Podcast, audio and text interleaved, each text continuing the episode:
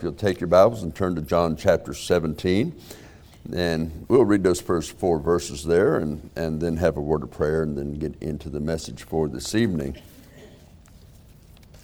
First John chapter uh, 17 and verses 1 through 4 as we look at the heart of Jesus in prayer.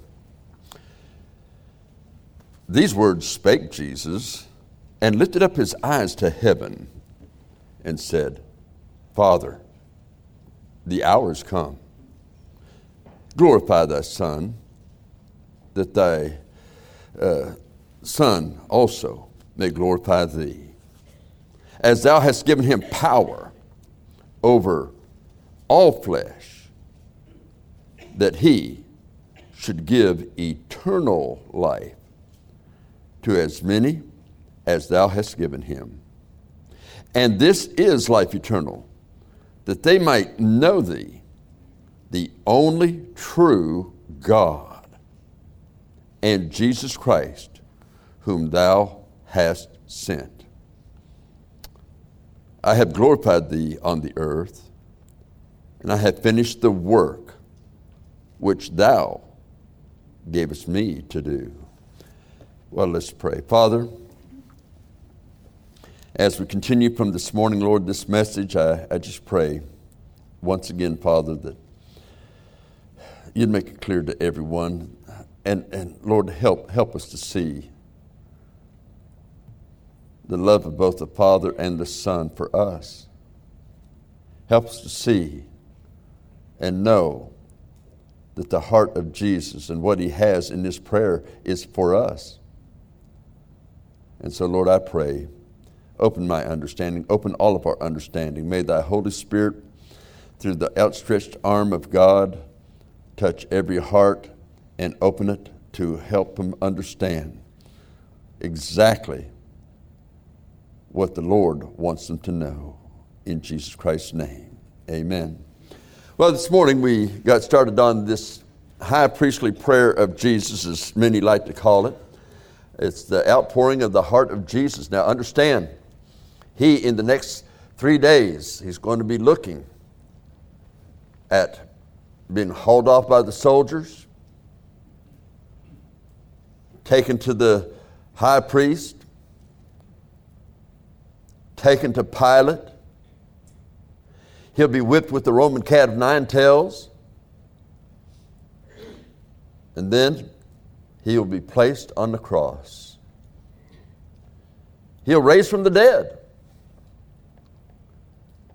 and he'll appear unto his disciples. So his next few chapters following this, and as I said this morning, if you read chapter 16, some of the things that you read in chapter 17 will be open uh, to it. But I uh, just want you to see that one verse stands out to me in John when I read this chapter.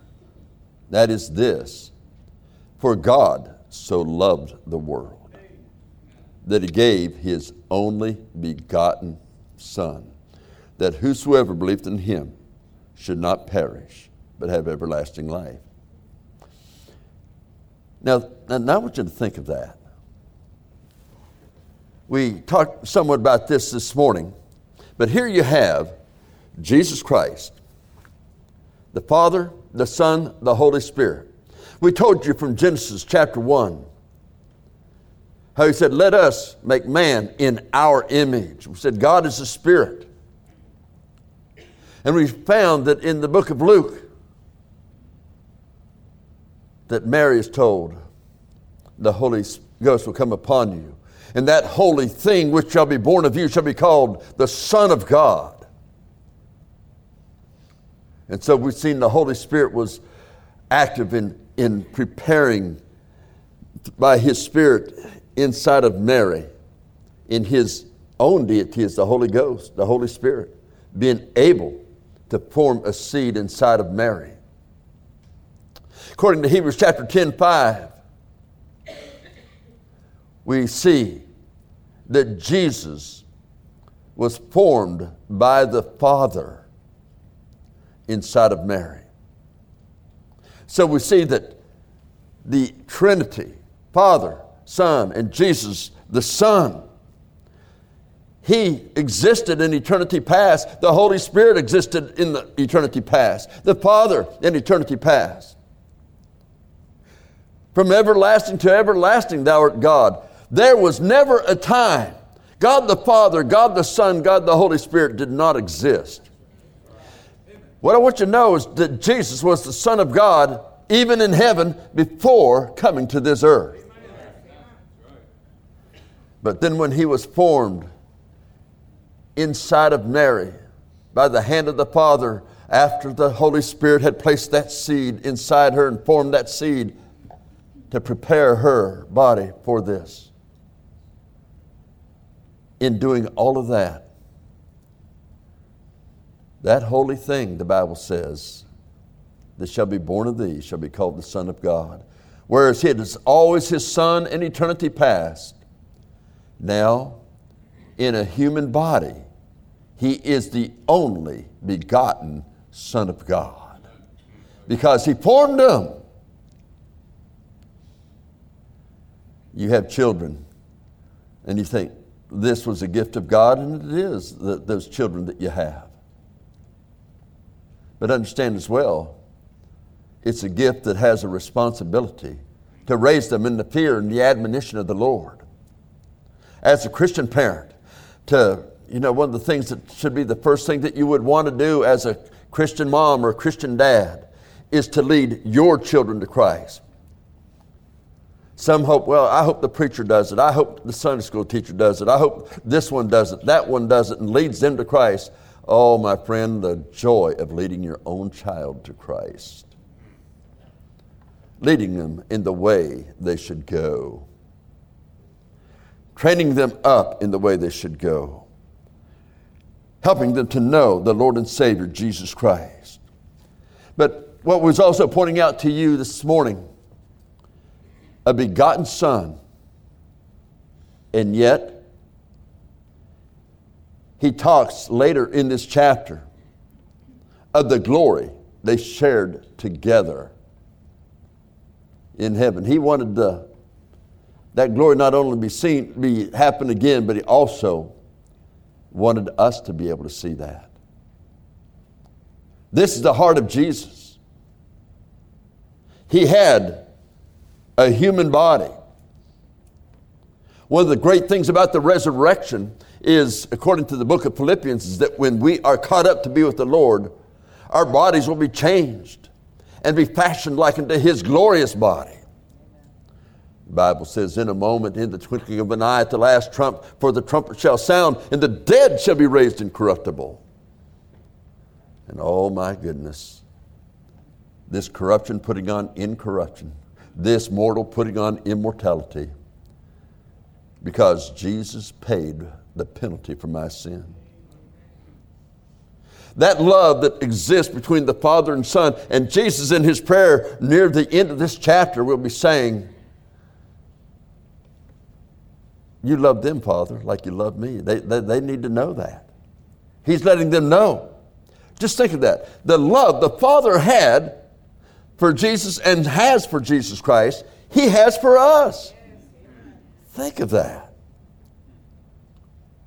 That's why that agreement was made in heaven before the universe was created because he knew he didn't create people to sin, but he created people with the free will, and there was a devil who would tempt them, and he knew that they would give in. By the way, we battle the hordes of hell. That is, we battle those devils that fell with Satan. They come after our life each and every day. They want us to fall. They want us to mess up. They want us to cause people to say, if that's Christianity, I don't want anything to do with it. And so he's praying diligently for us in this 17th chapter. He loves us. But the Father loved the Son, the Son loved the Father. He wants to reveal the Father to us and glorify Him. The Father wants to glorify His Son to us. they want us to know them. You know, you read John chapter 16, and you'll see about praying to the Father because He wants to hear from us. That's why when we pray, we usually pray our Heavenly Father. Jesus pointed out, Our Father which is in heaven, hallowed, hallowed be thy name. Thy kingdom come, thy will be done on earth as it is in heaven. What a prayer that is that Jesus prayed during his earthly ministry and teaching the disciples how to pray. Why pray, Thy will be done on earth as it is in heaven? Because his will is not done on earth. God has a will for every believer. If you're saved, God has a specific will for you. He has things that He wants you to do. You can look in the Word of God and see what He wants saved people doing. I could just give one example that is a example that probably most preachers make that are fundamental preachers, and that is uh, not forsaking the assembling of ourselves together as the matter of some is. That's a command. As a matter of fact, it's very imperative, meaning you'll be called to an account. If, if church is a hit and miss thing, uh, you'll wish it hadn't been a hit and miss thing with you when you get to heaven and you stand before the judgment seat of Christ and then you realize the loss of reward. But greater than the loss of reward will be realizing the penalty he paid on the cross. Because he had our sin placed upon him.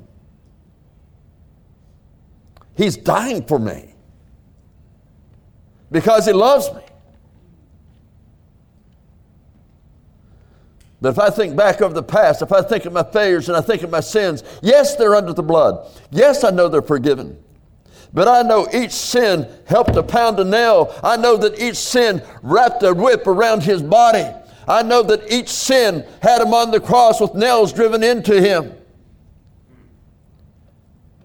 But far worse than that,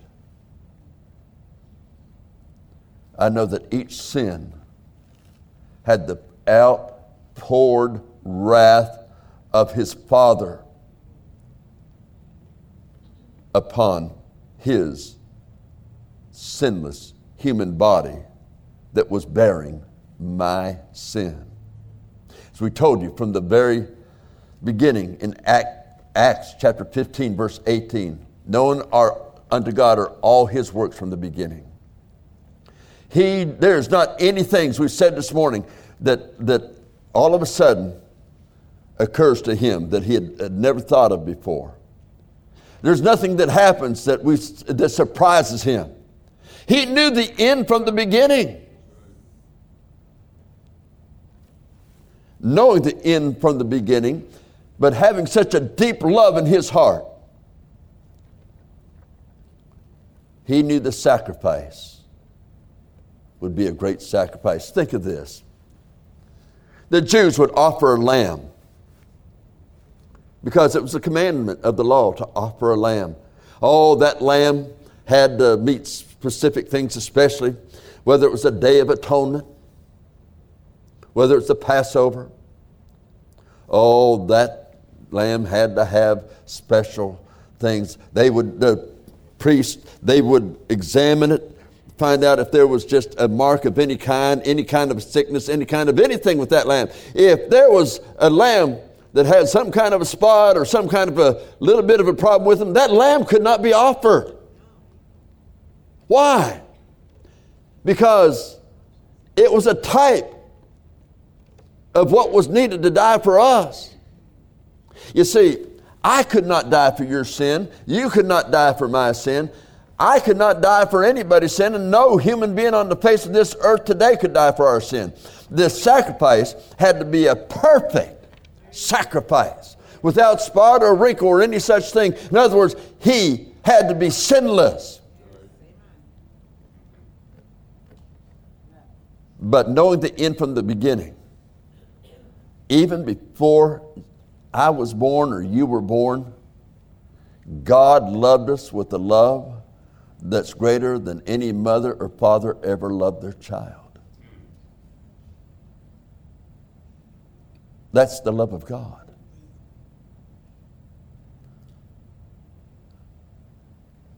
I know Jesus knew the end from the beginning as well. But I wonder how many times it would come to his mind in his human body and see these people that he's going to die for. And you see, one of the shames of the day of Christ is that many of those people he spoke to never received him as their Lord and Savior.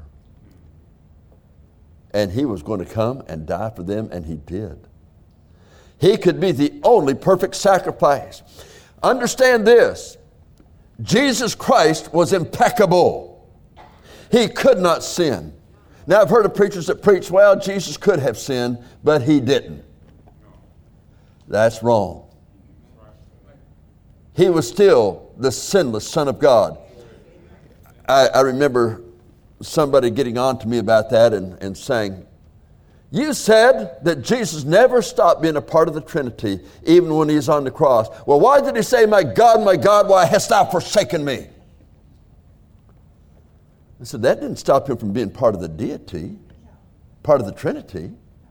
No, no in his humanity, every time there was a temptation on the mount,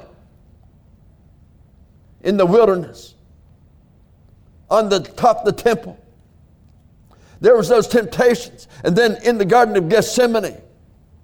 And yet, after the temptation is over, there are angels sent to minister unto the Lord in his humanity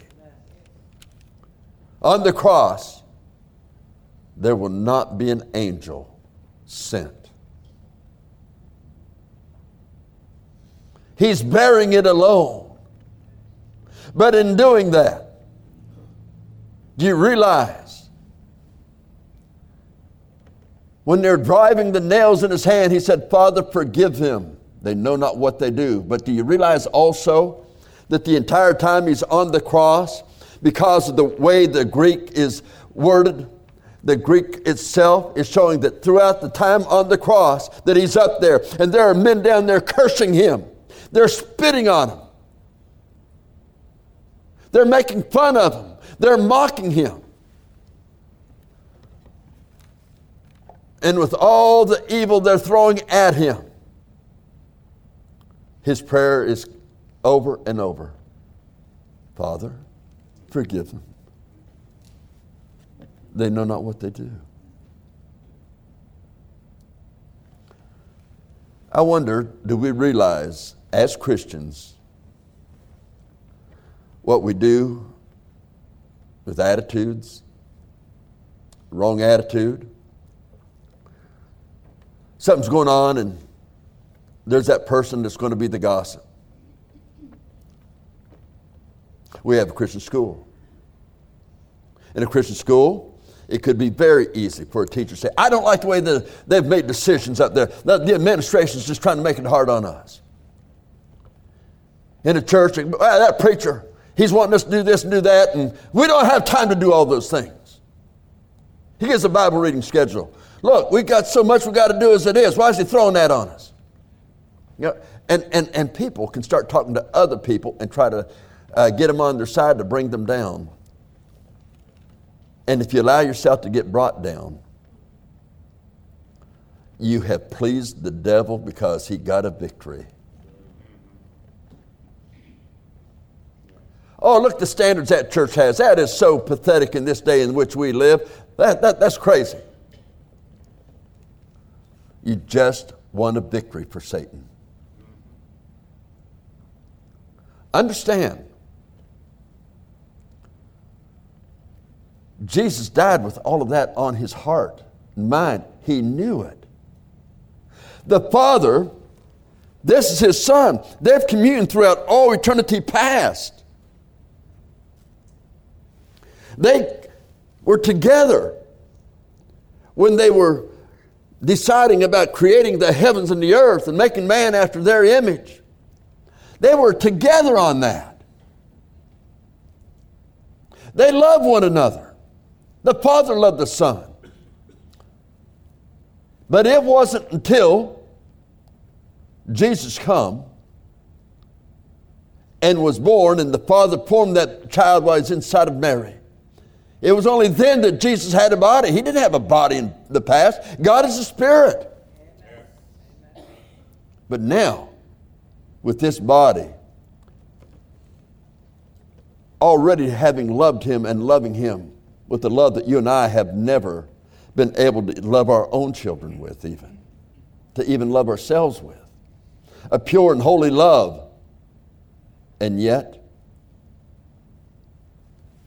because God's attitude about sin did not change. We read in that 53rd chapter of Isaiah it pleased the Lord, speaking to the Father, it pleased the Lord to bruise him, his only begotten Son. Why? Because he's mad at his son? No, he loved his son he bruised him. He poured out his wrath upon the human spirit of Jesus Christ. Why? Because he hates sin, as the one who was bearing our sin hated sin. Do you realize that God the Father's attitude about sin did not change, even when it was his only begotten Son? The one whom he said of him when he was being baptized, and his voice boomed out from heaven This is my beloved Son, in whom I am well pleased.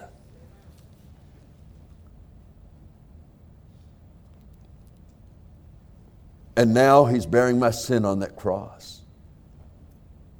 And the Father is pouring out the wrath that's due me on him. He obtains the keys of hell and of death through his death, burial, and resurrection. If that doesn't happen, I don't have a salvation.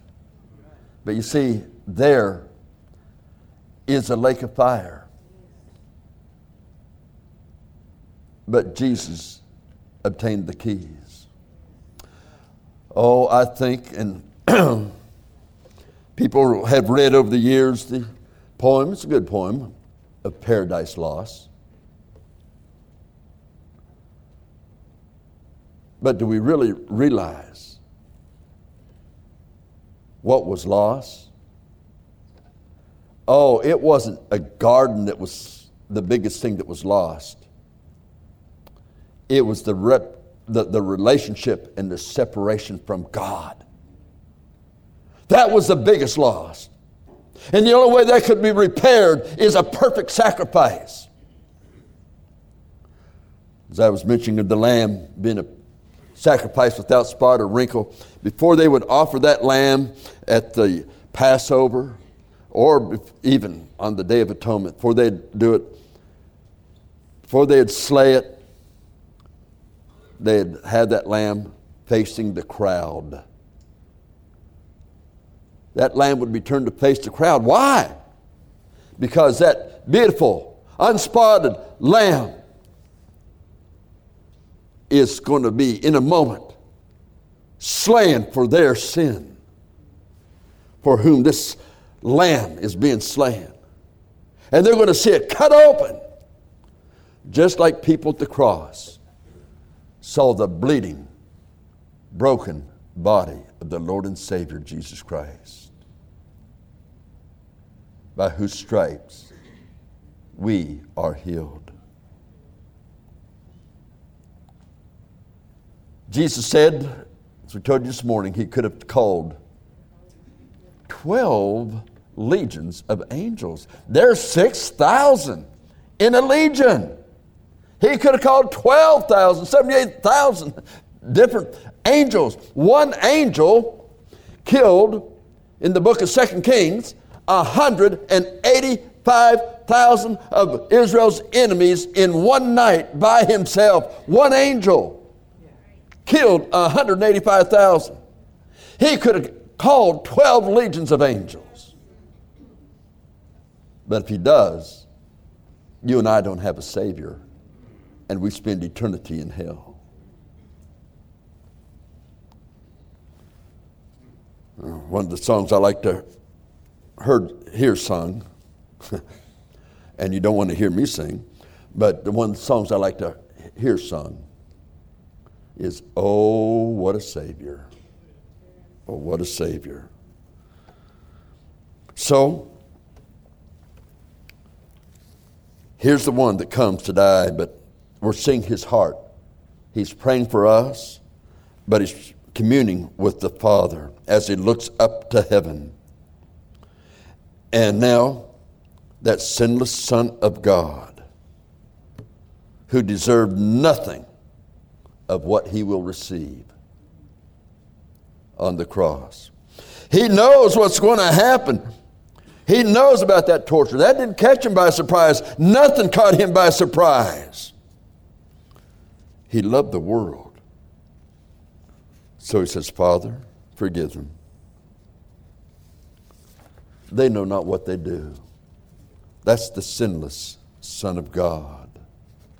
Oh, the torture of the one who could have killed everyone there instantly. We realize the impact, or do we realize the impact of our sin? Even our sin of this very day was placed on him. and the Father's wrath is poured out on him. They cursed. They cursed him.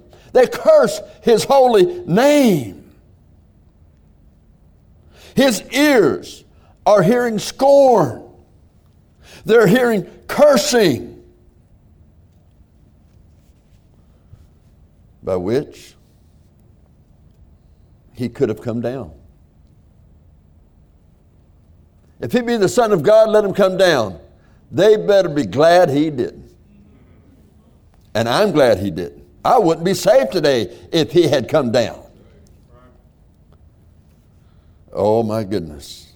12 legions of angels, but a love so powerful, he wouldn't have that deliverance by angels. A love so great that he would face this, and yet knowing the consequences, that he would sweat huge drops that are thick as blood in order to pay our penalty. Yes, the love of God is greater far than tongue of pen could ever tell. But it remains fixed to that cross as he remains there. He could have escaped, but he didn't. But through that cross, I escaped my just deserts, having received him as my Lord and Savior. My friend, there's a lot of people that don't like you to say things about hell in church or anywhere. Now, they like to use it as a cuss word and tell you where to go. But then they get upset, the same people that use that language get upset if you preach about hell in church. But hell is a reality. No one will ever escape it that's without Jesus Christ.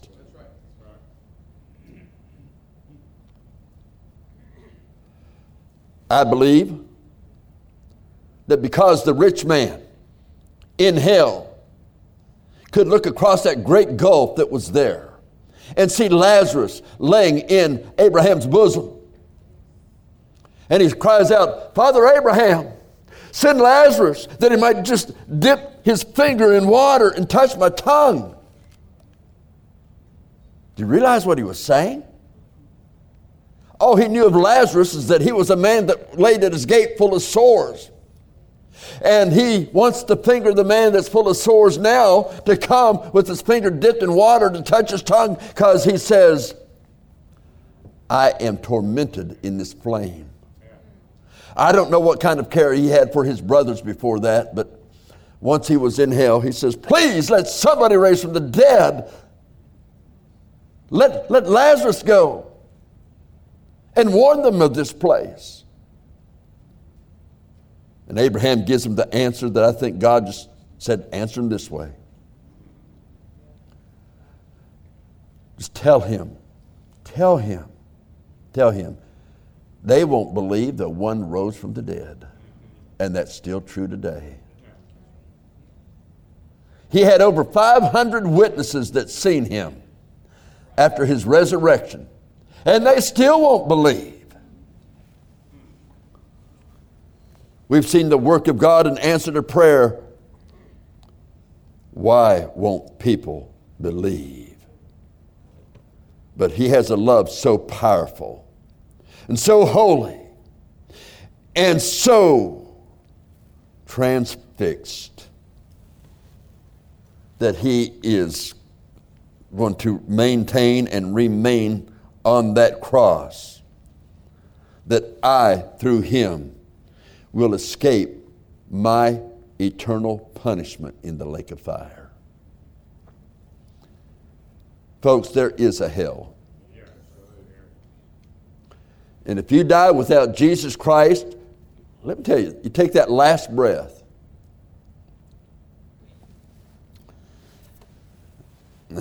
I was telling Brother Woodard about this, but it surrounding my mother's deathbed. All of us boys, her sons, or five of us boys, but we were all surrounding her deathbed They had just taken the breathing machine off of her, so to speak.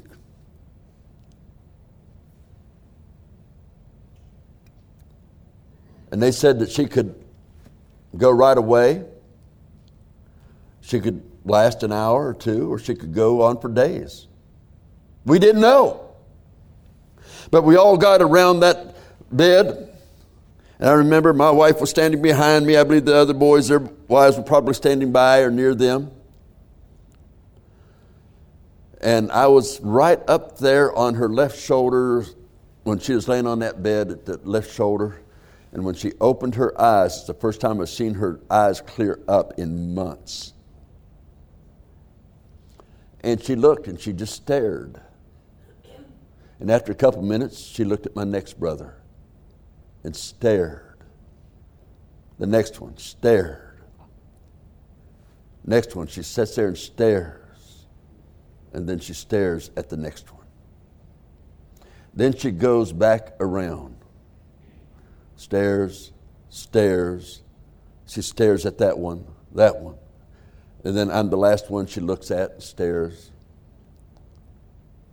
And then she pointed her head up and she stared straight up from that point forward. One of the brothers said, uh, well, they said this could go on for days. Let's just sit down. We've been standing here for a while. And so they sat down. I, I started to, and then just something, I believe it's the Lord, to be honest with you, said, no, stay here. I want you to see something. So I stayed there, and I watched those breaths get, but it got less and less and when I saw that last breath, she went, Now, let me tell you something. I didn't see a form. Okay, I want you to know this. I didn't see a form. But I saw the spirit leave her body. Spirits don't have form, by the way. But I saw the spirit leaving her body, and I said, There she goes. And they all got up running around, got the nurse, and said, She's gone. She's gone. I had one brother that uh, who's also with the Lord now, but uh, he went in with the nurse and wanted to take the trach off. He said when he took the trach off of her, she had a smile on her face. So, you know, she went to heaven. She went to be with Jesus.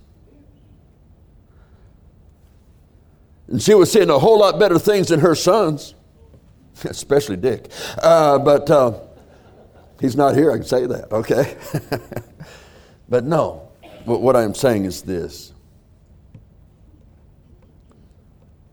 that happened not because she's the greatest person that ever lived. She, that happened because she had received Jesus as her Savior, realizing that she was a sinner. And she had been saved. And oh, I tell you, she was a witness. She was uh, active, active for the Lord. But I want you to know that wasn't God of the heaven, it was Jesus Christ. It was Jesus Christ. That's what it's about knowing Him as your Lord and Savior. Your good works won't get you out of heaven. It's the blood of Jesus Christ that cleanses from sin. And it's the resurrection of Jesus Christ that guarantees our resurrection someday. Now, He gave His life for us. Have you given your life to Him?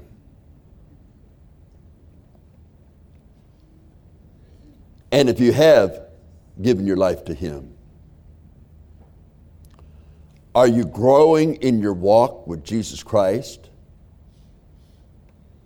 Or have you reverted to making your life more about yourself than the will of God? I haven't even scratched the purpose, uh, the surface on this prayer. Haven't scratched the surface. But I just remember going through this chapter. Didn't get too far. Didn't get too far without just seeing the love that he has, his heart. His heart is in this crucifixion. His heart is in this prayer, and it's for us. It's with the Father, it's with the Son. And Jesus said in John chapter 10 and verse 30, I and my Father are one. One. I believe that the Father too was suffering. Verses 2 and 3 will show us more, but before I look at that, and we're not going to look at that tonight, I just want us to think about for a moment here. I want us to look back here and think on the book of Philippians. Philippians chapter 2. And to show you how good I do things sometimes, I had it marked I had a big thing in here so I could read it and not make any mistakes. And somehow I've lost my marker. But I want to read this verse because I think of this with the cross. He says in Philippians chapter 2, verse 4, he says, um, let me say, make sure I'm in the right place.